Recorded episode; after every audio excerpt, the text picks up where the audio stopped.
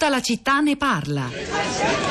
Quando io vado e dico, signor, vuole la domotica? Quello dice, sì, la domotica! Saper vendere è un'arte, capito? Noi siamo qua per fornirle i servizi legati al magico mondo della domotica. La domotica. Poniamo il caso che lei si trova a fare un weekend, che so, a Cortina o a Portofino. Portofino. Oppure per un vernissage sulle colline senesi o una sua amica ha aperto un atelier, che so, in Camargue. Camargue. E lei vuole rientrare e trovare la sua casa fresca dopo il weekend. Ma purtroppo non è possibile perché tiene la donna di servizio in maternità. Oppure suo marito, che so, è a caccia di alci in Dalmazia. Rosa? Do, se ne spezi un po' rocca, ven l'aria fresca.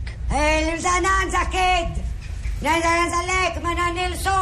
Che dici? Dici come l'avete a fangul.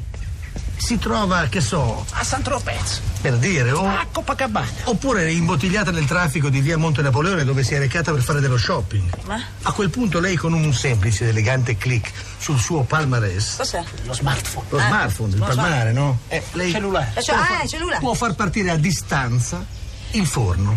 Ci so che. Sono due cristiani, due citrone che, che vogliono vendere il cellulare che accende il forno. Può interessare?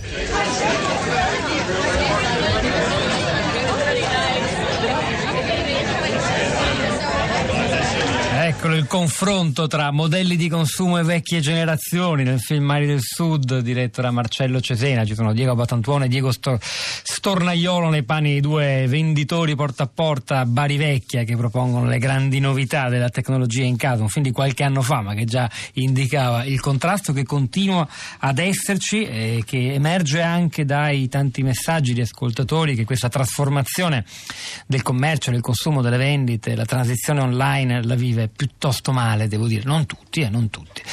Che reazioni, ancora più significativo, sui social network, Rosa Polacco, a questa puntata di Tutta la città ne parla? Ciao Pietro, buongiorno, buongiorno a tutti. Allora inizio con un commento che arriva su Facebook, sul nostro profilo La Città di Radio 3, lo scrive Tristan, la sua esperienza, la sua preferenza sui consumi, in particolare sul confronto tra commercio fisico, classico, tradizionale nei negozi e acquisto online. Dice, attenzione, parliamo anche di serietà e garanzie e varietà di scelta. Uno, online con i più seri, al minimo problema ti mandano il corriere per il reso e dopo due giorni hai soldi indietro. Nei negozi fisici, tempi biblici, storia non finire, garanzia, farla valere con il reso è quasi un'utopia. Due, la scelta e il reperimento. Per una tastiera particolare, un disco rigido professionale, un paio di jeans imbottiti.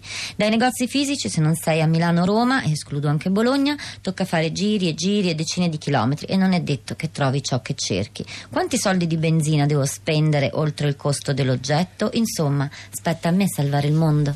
Allora, andiamo a Milano, è collegata con noi Francesca, buongiorno. Buongiorno. A lei la parola.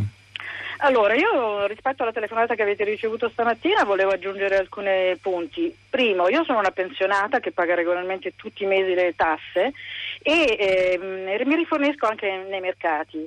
I mercati, i prezzi sono saliti mentre la qualità è sempre scesa e quindi è chiaro che anche i consumi possono diminuire perché questi sono aspetti importanti. Oltre al fatto che comunque io sempre con la mia pensione mi sono ritrovata di fronte a una sanità che ha aumentato i ticket, oltre alla- all'aumento delle bollette e così via. Quindi eh, pur eh, volendo utilizzare il mercato che è un posto e i venditori ambulanti che generalmente hanno prezzi più bassi, io mi sono ritrovata soprattutto a Milano con prezzi che sono cresciuti e, e prezzi da negozio.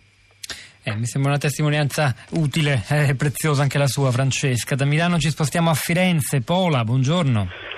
Ciao, buongiorno. Io mh, avevo detto semplicemente che il- questa pletora di pizzerie senza fine che io vedo, che io vedo qui in centro e comunque muovendomi anche altrove, eh, vedo ehm, se- corsi, corsi centrali, diciamo via la via Roma no? dei, dei paesi, dei paesoni del, nord- del nord-est italiano, è fatta di banche, ehm, banche, pizzerie e soprattutto banche, gioiellerie e pizzerie. Ora la gente non mangia queste cose, no? È chiaro.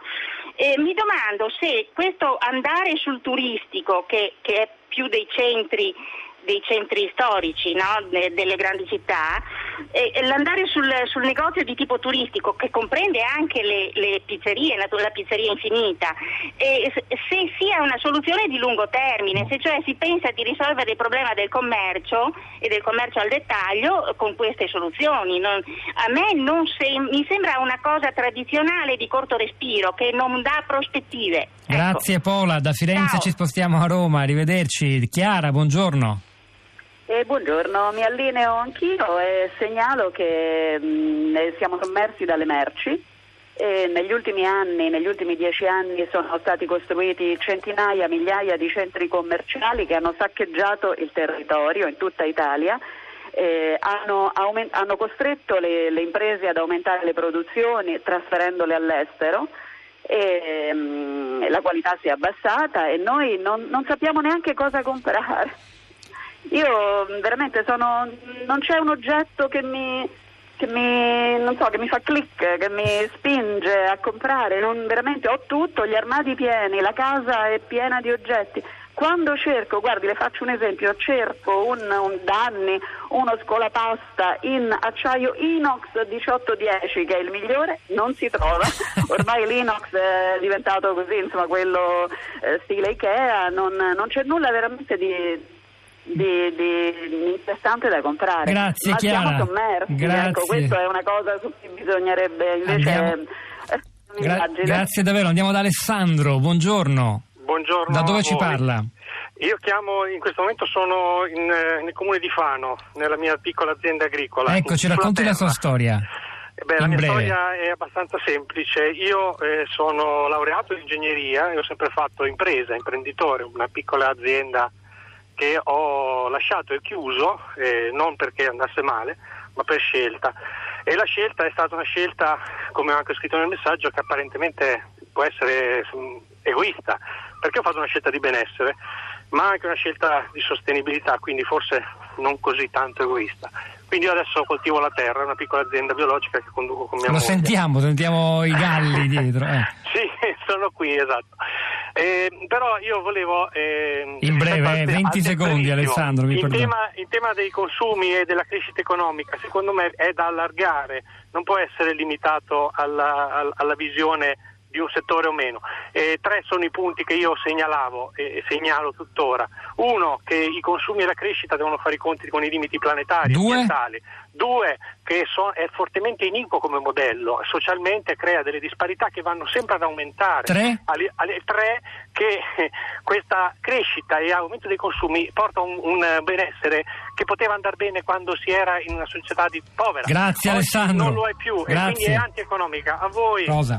Allora, Christian segnala un articolo interessante da Business Insider sulla chiusura di molti negozi Troni che non è colpa solo di Amazon, lo potete leggere online sul sito dell'Istat e sul suo profilo, i dati sul commercio e poi un tweet con le Francesco, in Italia la pressione fiscale è al 29,1%, la più alta nell'Unione Europea, la spesa per il welfare all'11% sotto la media, non meraviglia che i consumi siano rallentati, si tornerà a crescere quando la politica ripartirà da persone, lavoro e fisco. È il momento di Radio Tremondo, hanno lavorato a questa puntata di Tutta la città ne parla, Daniele Di Noi alla parte tecnica, Piero Pugliese alla regia, Pietro del Soldai Rosa Polacco a questi microfoni, al di là del vetro, la nostra curatrice Cristiana Castellotti, Sara Sanzi, Cristina Faloci. A domani.